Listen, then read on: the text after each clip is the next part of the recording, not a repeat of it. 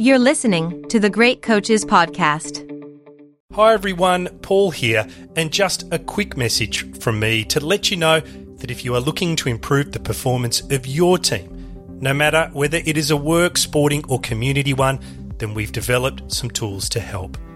On the website, you will find our Thriving Teams Diagnostic, which uses insights from the more than 200 great coaches we have interviewed to challenge you with a series of questions to help you understand how your team is performing.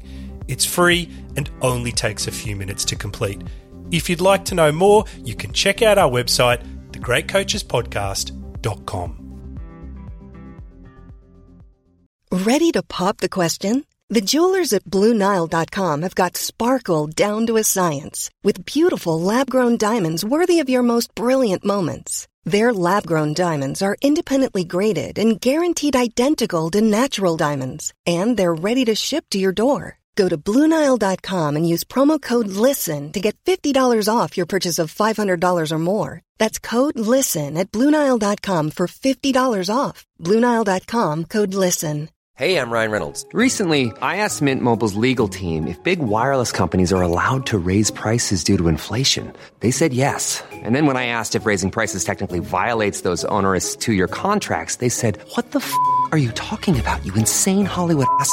F- So to recap, we're cutting the price of Mint Unlimited from $30 a month to just $15 a month. Give it a try at mintmobile.com slash switch. $45 upfront for three months plus taxes and fees. Promo rate for new customers for limited time. Unlimited more than 40 gigabytes per month. Slows. Full terms at mintmobile.com. Welcome to the Great Coaches Podcast. To me, being perfect is not about that scoreboard out there.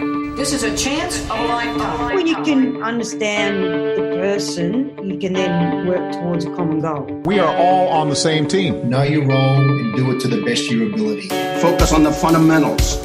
We've gone over time and time again. Your defense has got to be better. Leave no doubt tonight. Great moments are born from great opportunity. Hello, and welcome to the Great Coaches Podcast, where we believe that there is no algorithm for leadership. And so we interview great sports coaches from around the world to try and find ideas to help all of us lead our families, our colleagues, and our teams better. Our great coach on this episode is Malcolm Blight. Malcolm is a former Australian rules football player who is the only person in the game's history to win the Brownlow, Magarey, and Coleman medals. As a coach, he has led multiple teams, notably winning the back to back premierships with Adelaide in 1997 and 1998. He was inducted into the Australian Football Hall of Fame in 1996 and was elevated to legend status in 2017. Interviewing Malcolm was a great highlight for us. He was one of the people we wrote on our dream list when we first started the podcast. There are many, many highlights, but the ones that stayed with me after the interview were his view that coaching is predominantly about your eyes and how you use them to create a picture for the athlete of what they need to do. How he had to learn to stop being so harsh on himself and his players to transform his coaching and leadership, and the story he shares that illustrates this change. The way he describes the difference between the corporate and sporting worlds being centred around the amount of time available to use when it comes to building strategy and relationships. And how it was the obsession around coaching that would take hold of him that ultimately caused him to reevaluate his desire to lead and coach teams. This was a wonderful conversation, a real highlight for us, and we hope you enjoy it. Here at the Great Coaches Podcast, we're working to create one of the world's best leadership libraries from the lessons and ideas our interview guests share with us. You can help support our project and get access to the Leadership Lessons episodes, where we collate insight and wisdom from the great coaches on key topics like culture, vision, or behaviours, as well as other exclusive content by joining our Patreon community. All the details on how you can be part of this journey are in the show notes. And now, please enjoy our interview with Malcolm Blight. You're listening to the Great Coaches Podcast. Malcolm Blight, good morning and welcome to the Great Coaches Podcast. Uh, good morning, Paul. And how are you this fine day? Oh, I'm uh, I'm pretty good. It's a little overcast here in Sydney, but having an hour to speak to you means I don't have to spend an hour uh, carting away the uh, cuttings in the back garden. So I'm very much looking forward to this. oh, and welcome back to Australia too. Thank you very much. Malcolm, could I start by asking you something really simple? Where are you in the world and what have you been doing so far today? Um, I'm in my hometown of Adelaide, South Australia. Um, after spending I'm 72 years of age. I can work it out. Uh, about to have another birthday, but right now I'm 72. I've spent 18 years in Queensland. I've spent 18 years in Victoria, and I've spent 36 years in South Australia. So it's a nice little even number at the moment. We've moved around a bit. We've had 24 addresses in our life with my wife, darling wife Patsy. So jobs and moving and itchy feet and all that sort of stuff uh, has has made us move around the country uh, in a great country. So we've enjoyed everything. Uh, now we're just settling back into the into the hometown that we both came from.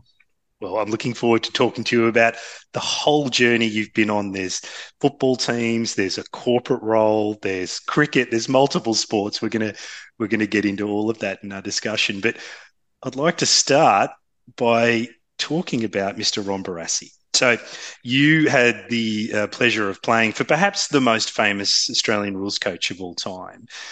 But then you transitioned into coaching and you came up against a couple of other pretty good ones in the names of Mick Malthouse and David Parkin. And I would like to start by asking you from this perspective, from Ron and Mick and David and all the other great coaches you've met along your journey, what is it you think the modern great coaches do differently that sets them apart? Look, uh, I mean, it's a multi-layered thing. We know all that. One of the things that I've I've discovered and I figured out, mainly um, with Ron Barassi. Let's just go back there a bit. You know, he was called the super coach. He was the first of the super coaches. He played at the Melbourne Football Club in a very successful era under Norm Smith, the great Norm Smith. And then he went to Carlton as a playing coach. He almost pulled the grandstands down as another football club in Australia. So, and he had and he won some flags, won a couple of flags there. So, and then he came to North Melbourne, where I was. Uh, eventually, came uh, the year after he'd already been there for a year, and then we won a couple of flags. So, th- this this guy was the, the first and original super coach. Now I can tell you now, it's the greatest load of crap you've ever heard. There, there, there is there is no such thing as a super coach. Um, what it is is a person or persons now, as we call it, getting together with a group of athletes, no matter what the sport. Let's talk about Australian rules football because that's probably what you're better known for. Is that there is a list of players. The only way you can become a very good coach is first and foremost to have very good players. You can't do it otherwise. I've coached at the top. I've coached from the bottom there is no doubt talent on the ground, no matter what the sport is, will get you across the line. Now, the trick is do you finish top four if you don't pull the right strings on a given day as a coach? You know, there are decisions you make as a coach, as a leader of the club, and any in any business even. And those are never found out until the final siren or until the profit and loss at the end of the month when you make those decisions. Now, some of them just might be, look, what we're going to do is we're going to put a Berocca, a Berocca, a tablet, give them an extra little bit of fizz in their drink rather than just water. That, that's, that's a really simple one. But sometimes you make those decisions. Uh, what we're going to do is kick this side of the ground. We're not going to go over that side of the ground. So there's all those things a coach goes through and makes those. That helps you maybe win one, two, three games a year. And I reckon as a coach, you get lucky two, three, four times a year if you're really lucky. The rest of it is pretty mundane. You do, everyone does the same thing. You train hard, you work hard, you try and give blokes confidence. So I, the super coach is no such thing. What you do is get some very diligent people with a talented group, make it that much better. Malcolm, I have this quote from you where you say, coaching is about painting a picture.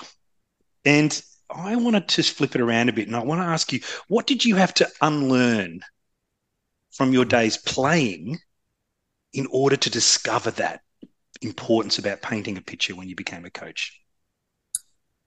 Yeah, I, I, I think it, was my upbringing. Um, You know, I used to watch football locally, uh, the club I ended up playing for in the end. Um, but I used to watch players with their hands on the ball. So I'd, I'd, you'd actually see the way they did it. And so co- coaching for me, and I try and explain this to a lot of people, coaching is almost not about your mouth or your tongue. It's with your eyes. And your eyes actually tell you what you need to say, do, or act, react next. So everyone understands what a picture is. If I say to you, picture Mona Lisa, I'll bet you you can picture it. And anyone probably over 10, 12, or 13 in our system would know what the Mona Lisa is and the picture of that lovely lady. So if you see, when I talk to players, and I, and I did talk to players, I tried to put them in their position on the ground and show the work that they needed to do. Did you need to go left? Did you need to go right? Did you need to do this? So what I tried to do in the end, after I stopped shouting, because my initial coach, Ron Barassi, used to shout a lot, because that was the way it was done. So I actually tried to give them a picture of where they fitted into the team as an individual, and then obviously as part of the team. But so, if, if just for instance, I'd say, look, this guy is a left-handed puncher in our game, you know, spoiling from behind, punching the ball away.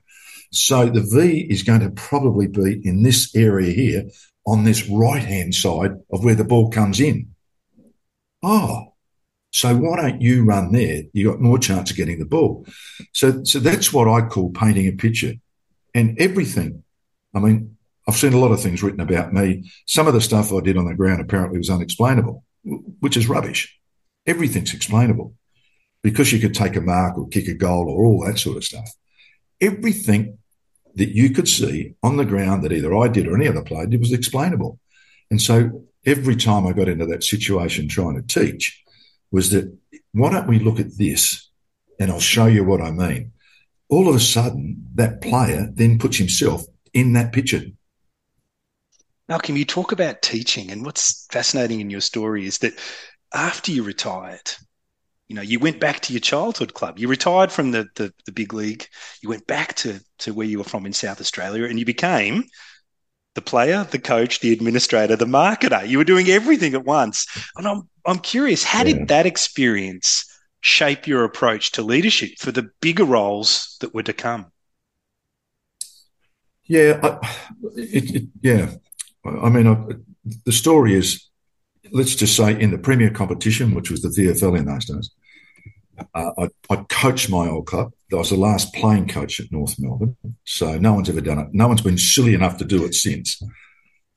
And, and, and very quickly, easily, it was because we're playing a game at the MCG against Richmond, coaching North Melbourne, and we had a couple of kids playing. You know, we had a lot of injuries, so I started playing some kids, and I talked to them after the game. We got beat. I talked to them after the game. I said, "Look, I want to spend some time with you with your kicking, you know, and I'll show you under pressure." I'll paint that picture for you under pressure that this is how you can learn to kick better.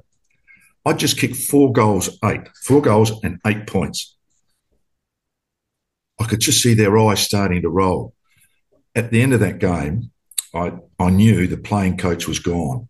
It wasn't as do as I say, it's going to be a whole new team. And I think coaching from that day on, in my eyes, I flicked the switch. Uh, I didn't survive that, of course, and it didn't matter because I kept on playing. But I kicked 100 goals at the end of the next season, and I could have easily kept on playing in the Premier Comp. But I had itch, I was itchy to teach. I was itchy that I'd failed, supposedly failed as the last playing coach. So I really wanted to coach again. And the worst football club in Australia at that time, senior football club, just happened to be my old home club back in Adelaide. So I left Melbourne and came back and coached a one win team. One win. There's not a lot of talent there, mate. Not a lot of talent. So actually, what you had to do was restart and teach, paint the picture, how you hold the ball, how you handle. Almost went back to the basics of football, but I, I actually enjoyed it. it. It actually gave me something internally. And eventually, not initially, not initially, but eventually that became you so that the teaching became the mantra. It's funny you, you, you say I love coaching, I love teaching. It's a quote I've got for you. But what's interesting is it's not just teaching the basics and beginners, you're actually noted and well known, Malcolm, for getting the very best out of the very best out of the elite players that you've that you've had in your sphere of influence and leadership. So when it comes to unlocking potential in people, I'm really curious to hear what advice you've got for other leaders. Well, yeah. I, I guess the development of, of watching players and watching games and watching other teams and all that sort of stuff is that let's just say the gifted players, uh, and it's not that. You still have to train, you still have to practice hard, you have to do all that sort of stuff. But those that apparently, you know, the really, really gifted players, what I found was that they were seeking to get better. When you talk to them deep down, the really honest, really, really good ones, the, the great ones, wanted to get better. And, and someone asked me many, many years ago as a player, what do you want to do? You know, oh, I just, I just hope I get better. Never wanted to be the best. Some have, some have gone public on that, and that's fine. I never wanted to be the best because that means you usually get jumped over. You know, you, you, that's where you want to finish. So when, when, when I started talking to a lot of those really, really good players, they wanted to even get a bit better. As soon as they started talking like that, then you could talk. Have you thought about using your body when you first feel it? Nudge someone. And so all the little technique things that I'd use as a player and started to coach, I mean, I think they got a buzz out of because you're actually spending time with them, not saying that's great, that's great, that's great, was anyhow, but here, here's something I reckon help you get better. And that became, you know, a bit of a thing with all those very good players that I ended up coaching. And uh, gee, they all reacted, react, they all reacted beautifully. They all got better. Malcolm, you I, I don't think it's any uh, stretch or hyperbole to say you were a great player yourself, one of the greats. Do you think your status and history allowed them to listen, or was it just simply your ability to teach? Yeah, good. I mean, that's a that's a really fair question. Um, you'd have to ask them. I don't know. Um, I, I, guess that, someone once said, well, there's nothing you haven't done on the football field that anyone else hasn't. Now, does that help? I reckon if, if you don't handle that right, and I hardly ever talked about myself, that's honest. I have a bit of fun with myself now because all the youngies forget how good we were in a way. But it is true. Um, I, I probably never talked about that. I actually explained it in a way that they could help. Now, I didn't ever show footage of myself, but I, I just, I guess that is something. I probably had the entrance to the door, but you still have to put that sentence together or that picture together to walk through it to help them. So I think it probably did help. But as I said, there's a, there's a finality to that. If you can't put it together and explain it to them, you're no good anyhow. It's interesting because through this series of interviews we've done, there's not a there's not a lot of great players that go on to be great coaches. And one of the explanations I've heard played back from some of the great coaches is it's so intuitive for the great players. It's just they see things, they react, it's intuitive.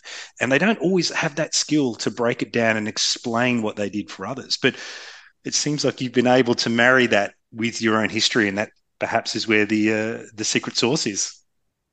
yeah, I, yeah, I think mm, it's probably you've got to start talking about yourself when you answer that. So it's probably it's probably it's good difficult. Time. I have a lot of I have a lot of fun with it, but I do, and it really it goes back to my upbringing in watching my favourite players, the way they moved on the ground. I, I, would just watch a player. I wouldn't watch the whole game sometimes. I would just watch a player that I really, really liked and just to see what he was doing when I was 9, 10, 11, 12, 13. So one of the things I should say here is so how do you develop that? And it came when I moved from Adelaide to Melbourne, you know, to the premier competition, the VFL, and, and with Ron Barassi as coach. And North Melbourne played in six grand finals in a row, which is very, you know, the championship game, as, as you would well know. And it became what actually happened was Brass would he would shout a lot. I mean, and I did that early too, by the way. I was a shouter. Um, but in the end, you realise that you know, you can shout occasionally, which helps. But Brass had, we had, there were three games only televised of the six in my time in Melbourne. And on our board was a guy called Ron Casey, one of the great commentators, one of the great TV men in the game, who's a mad North Melbourne supporter.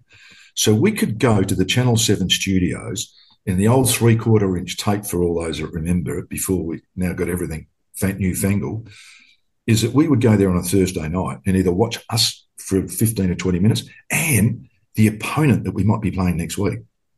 Now, when he showed us, he generally picked out all the mistakes, you know, so you got smashed. But what it did, it opened my eyes to the possibilities of teaching.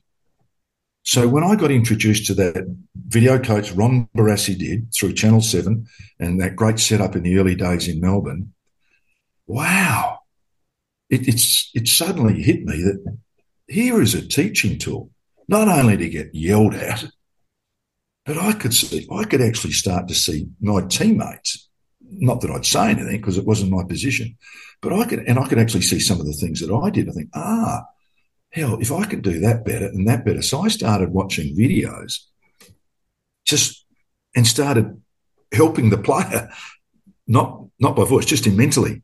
So I started picture, pitching myself actually doing that, but it, it was actually Brass introducing the video to a very lucky North Melbourne team. Um, I, I, thought, but he only honed in on the mistakes, not the good stuff.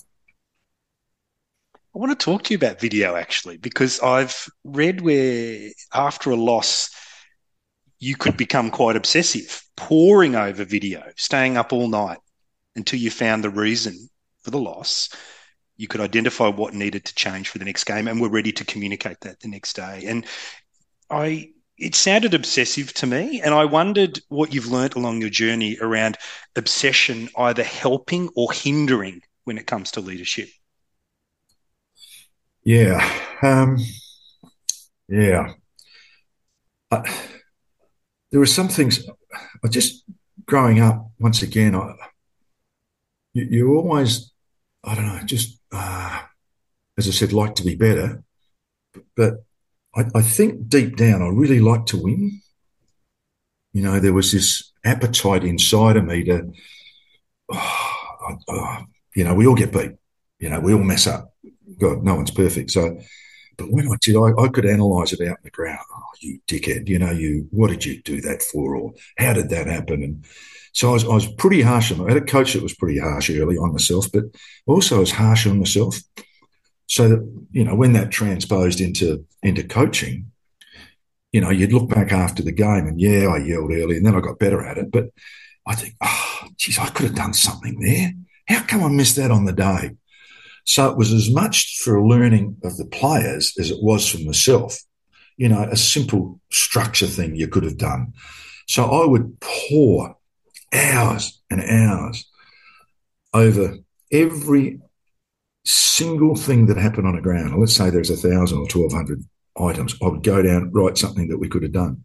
Now, at the end of those, that time, it could be three o'clock in the morning, two o'clock, 12 o'clock, four o'clock, didn't matter. I just lost track of time that I would write down so many notes, so many notes, little bullet points, bullet point, bullet point, bullet point. Then, even then, sometimes I went to bed finally and it still could, it just didn't jump out at me. So I had to pour over the notes again the next morning, pretty tired. But sometimes you get into the second quarter and think, ah, ah.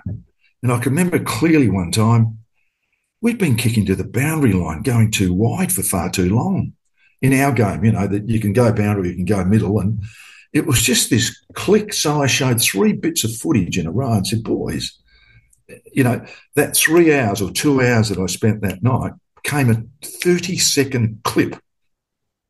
And then we went out and trained it. So it would, sometimes it would be, you know, you'd see it quickly. Other times you wouldn't. But I always tried to find something so that we would gear our training to get better. And then I did, I wrote every training note. Not one person ever helped me with that. Now they've got six, five, six, seven coaches. Now they've got five, six, seven people analysing that game through video and then coming in with their bit. In my day, I did it myself. And, and I was happy to do it. I felt that was my role. So I wanted to know why me being the leader of the club, the coach of the club, didn't pick that up on game day. Now, sometimes I'd mention it in our, in our um, review. Other times I wouldn't, you know, but then I'd say, hey, I reckon if I did that, we could do that better. So occasionally you owned up to the mistake. And I think a lot of players like that. You didn't do it all the time, by the way. Usually it's, you know, it's what happens on the ground is where that, where it goes wrong. So yeah, I, I couldn't, uh, Paul, it was just one of those things. It was me. I started as a young player and I carried it through my coaching. Malcolm, a couple of times in this discussion, you've talked about yelling and shouting, and it almost sounds like a turning point for you was when you learned to either control that or step away from it. Correct. Did it happen all at once, or was it a slow shift? No, I think it was a slow shift. After, um, you know, the North Melbourne bit um, and, and, coming back to Adelaide to coach my old club, when you win one game, as I mentioned before, you know, there's not a lot of talent on the ground. So, and I found that players that aren't very good struggle to listen. You know, they don't actually they don't actually listen because if they listen, they would actually get better a bit quicker. And some of them say, "Well, I'm not good enough," but that's not true. So what you had to do to get their attention, and that's I don't know, you know, you probably yelled too much you know, to get your attention. And then after a while, hang on, this is, we're not going anywhere here. You know, the, the first 18 months back there, it was like, no, no, this is, this is not working. So one day we lost again, went to the bottom of the ladder again. And I remember sitting out with a really good mate of mine, John Reid, um, who was, who was coaching our seconds team at the time. I just said, look, I, I, reckon, I reckon if if we kicked better today, we would have won. It was one of the first times. It was a it was a bright light moment after a game. The two of us sitting in a deserted football ground in an opposition ground by that at, at that. Just said, this is. I reckon that was okay today.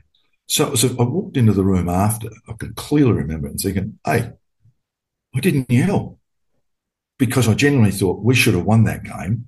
Now we just needed to tidy up one or two things anyhow, cut a long story short, we went out five next five games, and then that started the role of not shouting. So it was actually a it, it was one of those moments in your life you think, and I can still clearly remember it thinking, no, they, that was okay. It was okay to get, you know, sometimes it's okay, mm, not okay to get beat, but there is a way to get beat. And I think we all understand that. It's, I've never seen any team, any person be perfect in their whole life in their sporting career. It just doesn't happen. So from that point onwards, it actually became a, a lot more focus on, on coaching, teaching, rather than yelling. Because okay. that's the way that's the way Ron Barassi did it. And that's the way he was taught with uh, Norm Smith. I mean, they were very aggressive. And, and I know why. Um, they came out of war years, Second World War years, a lot of those people. And stand, deliver, you know, that army system. I, I, I, get it. I get why that happened. But, you know, I think there was, you know, I, I perhaps could have changed slightly quicker.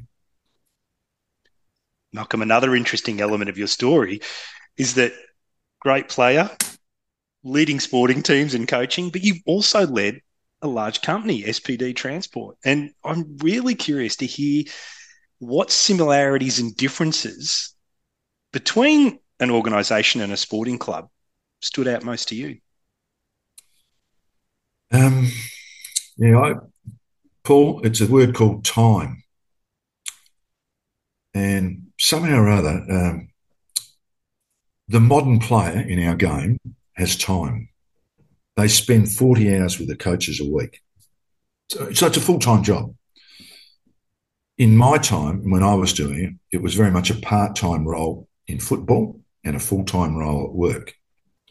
So you did your 40 hours at work, and it's almost sane and sensible because you have to live with these people every day, every minute, always. Be, they become like your family. So you work with them. You know, if, if Johnny's got a crook foot, please go and see him at school. You know, if something awful happened, please have a few days off. So you actually learn to live with the sympathy of all the things that life presents when you've got time, when you've got 40 hours a week with them. In our day, when we started out as coaches, we would be lucky to get two two hours Tuesday, two hours Thursday, maybe a little bit on Wednesday or Monday, and then game day and an occasional run on a Sunday morning. So I worked it out probably, probably seven hours, maybe eight. So what you had to do was fit in what they now fit 40 hours in. And people don't understand it. No one's ever talked about it. So the pressure, the time pressure you got in coaching the guys to try and get your message across as a coach in the, let's say, semi-professional day. So it became this aggressiveness, this yelling, this got to get done quickly. Whereas now, just like work, you can take your time. And I know you've run big business. Mate, I loved it. I love the thrust and parry of the corporate world. You know, I had three separate corporate roles for seven years at a time. And I loved it. I loved the, the leadership. I loved the time you got. You could discuss things and move on and then make decisions. Whereas in football, you've got to make them now because you've got no time. And I guess even now, watching them operate as I was with the Gold Coast Suns, I went up there for five or six years with the in the coaching group. It is it, it is like a work environment. There's almost no time pressure at all. So I think time was the evil of the semi-professional era of the AFL. Burrow is a furniture company known for timeless design and thoughtful construction and free shipping, and that extends to their outdoor collection. Their outdoor furniture is built to withstand the elements, featuring rust-proof stainless steel hardware, weather-ready teak, and quick-dry foam cushions. For Memorial Day, get 15% off your Burrow purchase at burrow.com slash ACAST and up to 25% off outdoor. That's up to 25% off outdoor furniture at burrow.com slash ACAST. Hiring for your small business? If you're not looking for professionals on LinkedIn, you're looking in the wrong place. That's like looking for your car keys in a fish tank. LinkedIn helps you hire professionals you can't find anywhere else, even those who aren't actively searching for a new job but might be open to the perfect role. In a given month, over 70% of LinkedIn users don't even visit other leading job sites. So start looking in the right place. With LinkedIn, you can hire professionals like a professional. Post your free job on linkedin.com slash people today. No, it's such a such a great answer, Malcolm. And I listened to you talking about time and I I just wish I had a little bit more of it to ask you more questions, but I'll keep going along. I want to get on to self doubt actually, because I got this quote from you, and you say, I think everyone doubts themselves at some stage. I don't think that there is anyone that's ever played sport who doesn't. So you got to fight some demons. Now, it's the last part that caught my eye this whole idea of fighting demons. And I'm, you've coached some m- real mavericks. You've coached some of the great, games greats, but also just players who have, you know, been role players that have gone on to play in premierships as well. So I was wondering if there was a story or an anecdote or something you could share where you've worked with a person and helped them overcome their doubt so that they could improve. Yeah, um, there's a number, of course. One that springs to mind is he is now a dual premiership player and a 300 game player at the Adelaide Football Club. So part of those premiership years. He was a young boy from the, the, the Murray Mallee in South Australia, between here and Victorian border. And his name was Tyson Edwards. I've told the story, and I, I know Tyson. Um, uh, yeah, anyhow, I, told tell the story because I think it's a great story, and there's many, many like Tyson. But what actually happened was Tyson on the training track when I first went to Adelaide was a beautifully balanced player, smooth across the ground with enough speed, beautiful kick, left foot, right foot, beautiful take of the ball, beautiful decision maker in training. One of the really, really, you know, sometimes you just, I, I just admire when you get the training. Sometimes, you know, can get a bit humdrum at training sometimes because you, you know, you're always trying to search for something. You think, oh, gee, this lad's oh, how good's this kid look out in the training track, right? He played a few games, not many. And he played for a local club called West Adelaide. So, start of the season, just not, I don't know, just not happening. Just not happening. So I sat down with him one day and I just said, Tyson, just, you know, I don't know you very well. Let's, let's, this is early doors and just, where, where did, how did, how did you get to the Adelaide Football Club in, in, a, in a way? He said, "Oh, you know, I used to play junior football, and you know, and then West Adelaide. I went down to West Adelaide. That was their zone, and and I, I, I don't know why I asked this question, but I said, um, how, how, many how many times have, have you got on best on ground in in you know in, in your young career? So he would have been playing since nine or ten. He was probably eighteen or nineteen then, so nearly eight nine years. Which, oh, I never have. I said, you've you've actually. He said, no, I don't think I've ever been in the best three ever ever. What all through the junior grades, all through here. Now you're at Adelaide Football Club and, and, you're telling me, he said, no, I've never, I don't reckon I've ever been, in, and he's a really honest, you know, if you knew him now, he, he's a really honest lad. I said, you've never been in, you know, arguably the best three on the ground in the votes. No, never got a vote in the medal, never got anything. Wow. Um, so there's this lad, I wonder, his doubt. He, he's been through this whole system of, you know, association teams playing at a league club, then playing at an AFL club, and if you go for one, and not not knowing where he was at, didn't think he was anywhere near. Still wasn't certain why he was doing it. Wasn't certain why he was playing footy even because he didn't think he was very good. And yet I could see this bubble. You know, there's something's in there. I just you just know something's in there. Anyhow, you had to put him back to West Adelaide, right? You can't keep playing because he's doing nothing. Anyhow, after about four weeks, you know, and I'd go around and watch these, let's say, you know, the seconds games of our team. Anyhow, I, I didn't go to the Richmond Oval or West Adelaide play. And about four or five weeks later, in the local paper on the Sunday after game at West Adelaide, best player for West Adelaide, Tyson Edwards. Well, I yeah, I remember shouting. My wife said, What's wrong? Said, He's done it. He's done it. Like this is five, six weeks later. Anyhow, so what I did, I got the I got the paper and I blew it up, the scores, and the, I got Edwards best players, and I blew it up like hell and just put it, stuck it inside his locker. So that when he came on Monday training, because he's still training with us, obviously, and then Westies during later in the week. So I put that up on the board welcome back. It was, it, it was ah the moment. So, it, yeah, doubt. A lot of people have doubt. Even the great ones have doubt at some stage. You know, no one's perfect. But the Tyson Edwards story is, is a lovely story because, as I said, ended up playing in a premiership side that year, the following year, and ended up being a 300 game player and a bloody good one at that.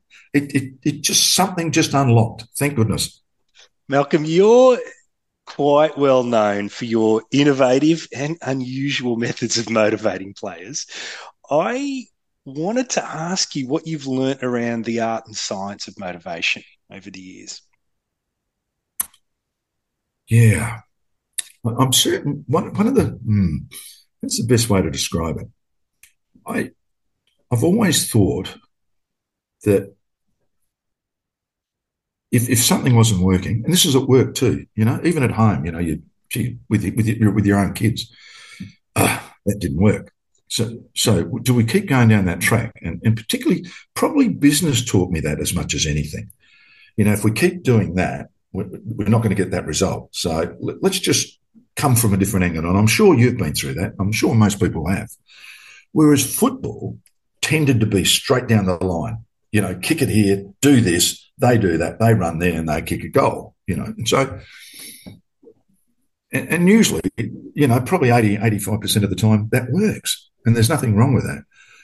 But occasionally I just, ah, this is not right. We're not, you know, the, you can just feel the joint just dropping a little bit. So I play games, you know, I, I just do stuff. And I, people said, where did you get the stuff from? I said, up here in my head, you know. And I, I would just think of scenarios, and some of them, some of them worked beautifully, some, some didn't. Um, so you ended up with a sort of name, this this sort of half genius, half madman thing. But I mean, probably true. But in the end, I mean, I just did stuff. I, I wanted to. Sometimes you want to excite the group. Sometimes you, you know, you wanted to get them out of their comfort zone. Sometimes you wanted to make it fun. You know, like Damien Hardwick, who I listened to your interview with him, you know, when he had that change. And before the game, you know, the last couple of years, they've been telling jokes to each other before the game and in this high pressurized environment. Well, I was doing that 20 years ago, you know what I mean? Just mucking around. So, and then sometimes, no, you, then you, then you get serious and then you do this and then you do that. Then you'd say, kick over this side of the ground. No, that one. I mean, it was just, I did some stuff. Uh, a lot of them have been run around a million times now, but it was really just to create a different environment, a different mindset for a group of people that hopefully bought into it. Uh, a lot of times they did, sometimes they didn't. Um, but that's coaching. Malcolm, I read where you said that in the end you were glad to be out of coaching because of what it forced you to become and subsequently learn about yourself.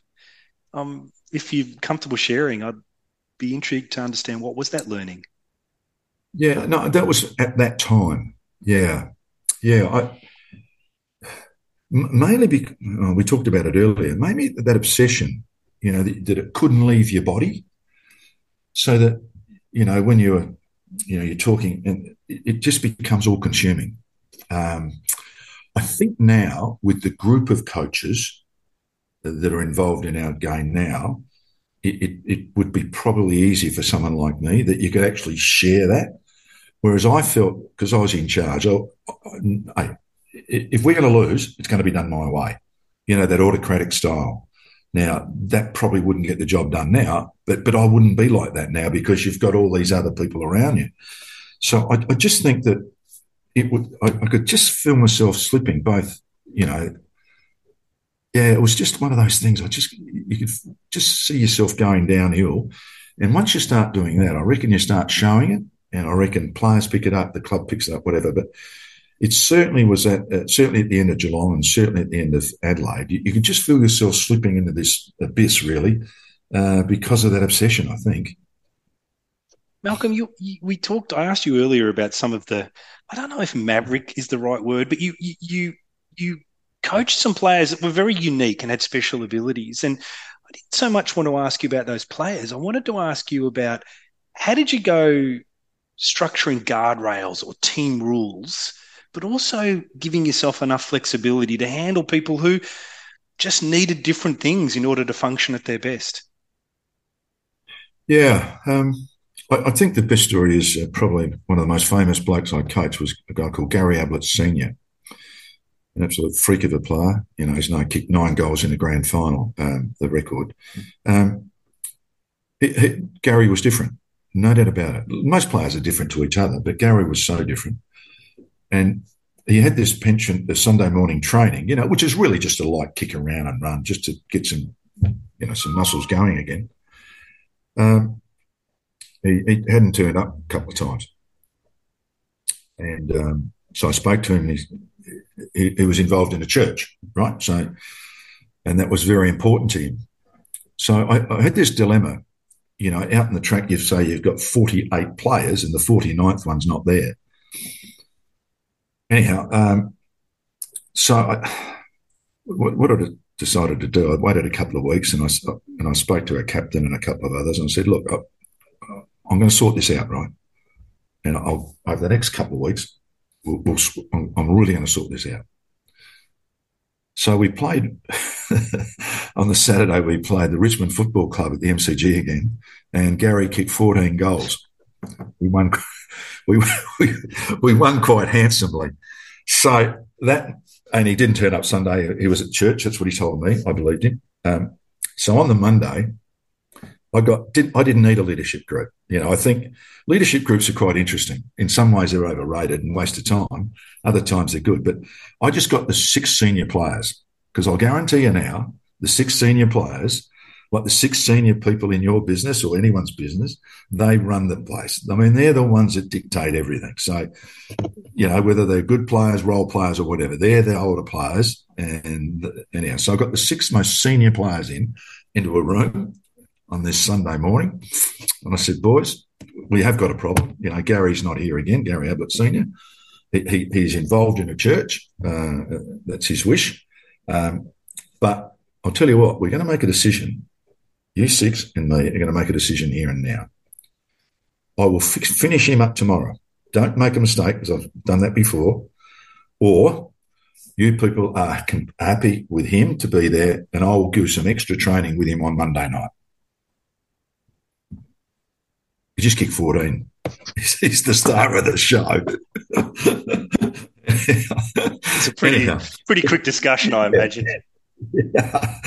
yeah, it didn't last long, but I mean, it was just like, well, okay, I, you know, we all have our beliefs, and you know, that's what he believes. So it, it, was probably the time that you know we just started to bend a bit. Before then, it was one in, all in. You know, whatever you did, you had to do. We all had to do the same. So I think that was a bit of a start for me too. To say, well, hang on, you can actually treat these guys a little bit differently to, to some others. You know, because of A, B, C, or D. So anyhow, the players and myself, we voted that's okay but I had to make sure he did some work on Monday. And I said, look, I'm happy to do that.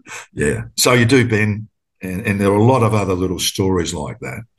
Really little stories. Um, yeah, it was, yeah. But that was, I mean, that, that was part of the fun of it, I reckon. Particularly, you know, when he kicked another 10 the next week. Malcolm, if I could take you back I had a time machine. I could take you back and introduce you to that eight year old who was sneaking into the Percy Fox grandstand to listen to what the coach had to say. Knowing what you know now, what would you say to him? Wow. Um, first of all, um, I wouldn't have smoked because the whole the whole room was just a pool of smoke. Everyone smoked at half time. So I grew up. Well, that's what you do. Um, that would be the first thing, and uh, yeah, and we all know now that we probably shouldn't have been. Well, anyhow, and the other thing was that when, when the coach spoke, and, and a lot of them shouted too, and you've got to remember why. You know, there's trainers moving around the room. You know, there's some officials there, and I and it was just this busy place. You know, there's a bloke getting a rub, there's someone getting a bit of tape on, and the smell of the liniment. And so the coach you know, to get them all together and just quietly sit in a room, that wasn't then. So you actually had to yell a bit to get above. And I wondered why we all started yelling. But that was, hey, that wasn't the glamorous stuff we've now got. You know, there's blokes on benches, blokes sitting on four. The four was 43 years of age and belted around. And so there, it was quite a busy place. So I always I used to watch the coach and then I watch the other blokes listening, and half would be pulling up their boot and half would be pulling, giving themselves a scratch, and so the coach had to get their attention. So it was it was quite a noisy. It was actually a bit of a frightening place for an eight nine year old, but I loved it. And the advice, if I could take you back there, don't smoke. Is there anything else that would come up?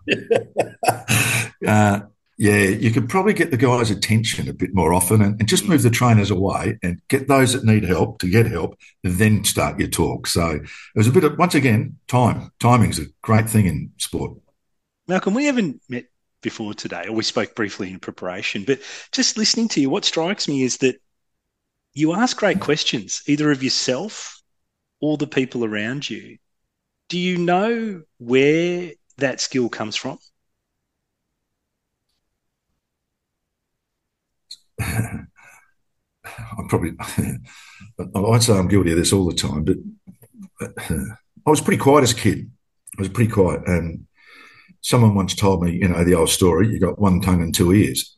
So you should listen as much as you talk, or half as, half as much. Anyhow, I, no, I just think that I, have always been a bit inquisitive, um, even in my work life, the same, even at home. Yeah, I, I just think I spent time um, we didn't have a car growing up. Um, so I, wherever I went, I walked or ran. And I can just remember, you know, I, I, could do it. I had an older brother. We did it a bit, but I, I, I love just being out there and thinking about, you know, Mrs. Jones lives there. And I, I'd actually work, work the streets and down to Woodville Oval, my favourite oval. And I knew every nook and cranny, you know, I'd, I'd, sort of go different ways and I'd go off in my own little world. And I, I think although I was reasonably quiet as a kid, I, I, think I could go off in my own little world. I think on reflection now, at my age now, maybe I went a t- bit too far off the world sometimes. I don't think that's the case at all. Malcolm, one last question, if I could. Um, you're 72, You, I'm not. I know you. I'm not sure you're coach mentoring anymore. I'm not sure, but I'd be really keen to ask you about legacy. You've lived, as you said in the start, in was it 24 different addresses, 22 different addresses over the years. You've touched so many lives. You've been involved with so many people and organisations, and I'm wondering what you hope the legacy is that you've left with these people and teams that you've led. Hmm. I, Paul, I've been honoured, um, you know, to be a legend in the Hall of Fame at, in the AFL.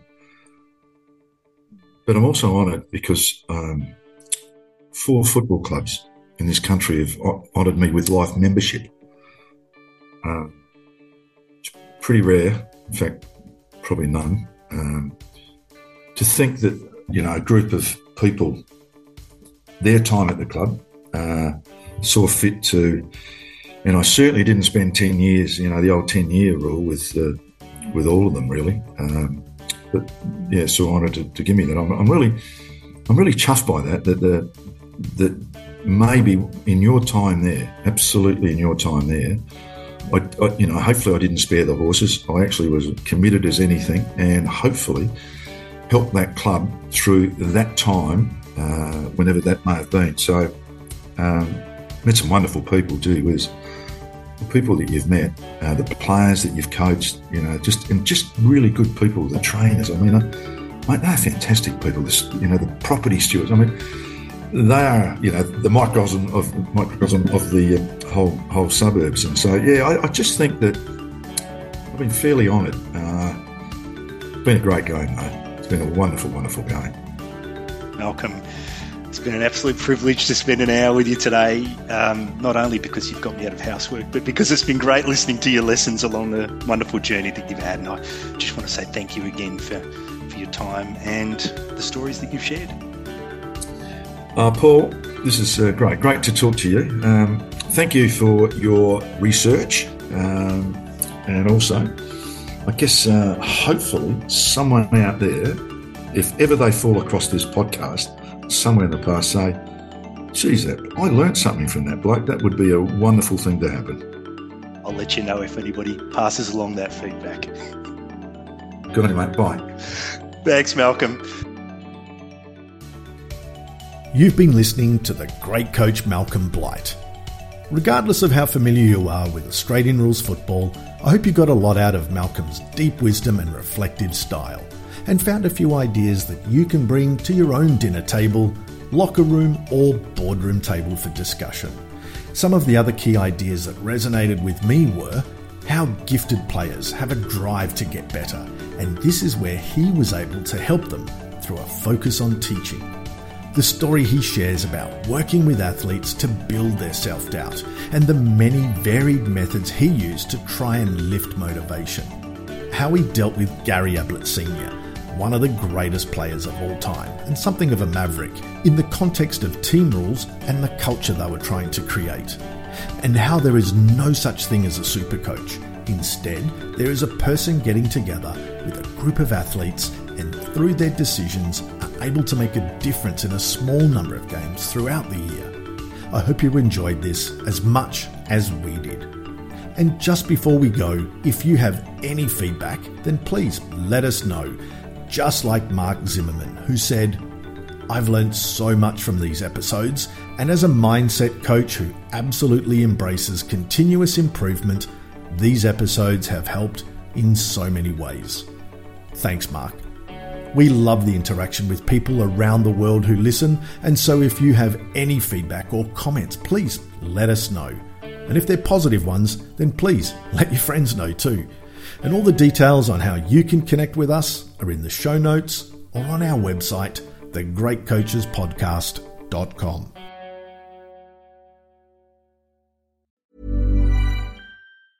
Even when we're on a budget, we still deserve nice things. Quince is a place to scoop up stunning high-end goods for 50 to 80% less than similar brands. They have buttery soft cashmere sweaters starting at $50, luxurious Italian leather bags, and so much more. Plus, Quince only works with factories that use safe, ethical, and responsible manufacturing. Get the high-end goods you'll love without the high price tag with Quince. Go to quince.com/style for free shipping and 365-day returns. Mom deserves the best, and there's no better place to shop for Mother's Day than Whole Foods Market. They're your destination for unbeatable savings, from premium gifts to show-stopping flowers and irresistible desserts. Start by saving 33% with Prime on all body care and candles. Then get a 15-stem bunch of tulips for just $9.99 each with Prime. Round out Mom's menu with festive rosé, irresistible berry chantilly cake, and more special treats. Come celebrate Mother's Day at Whole Foods Market.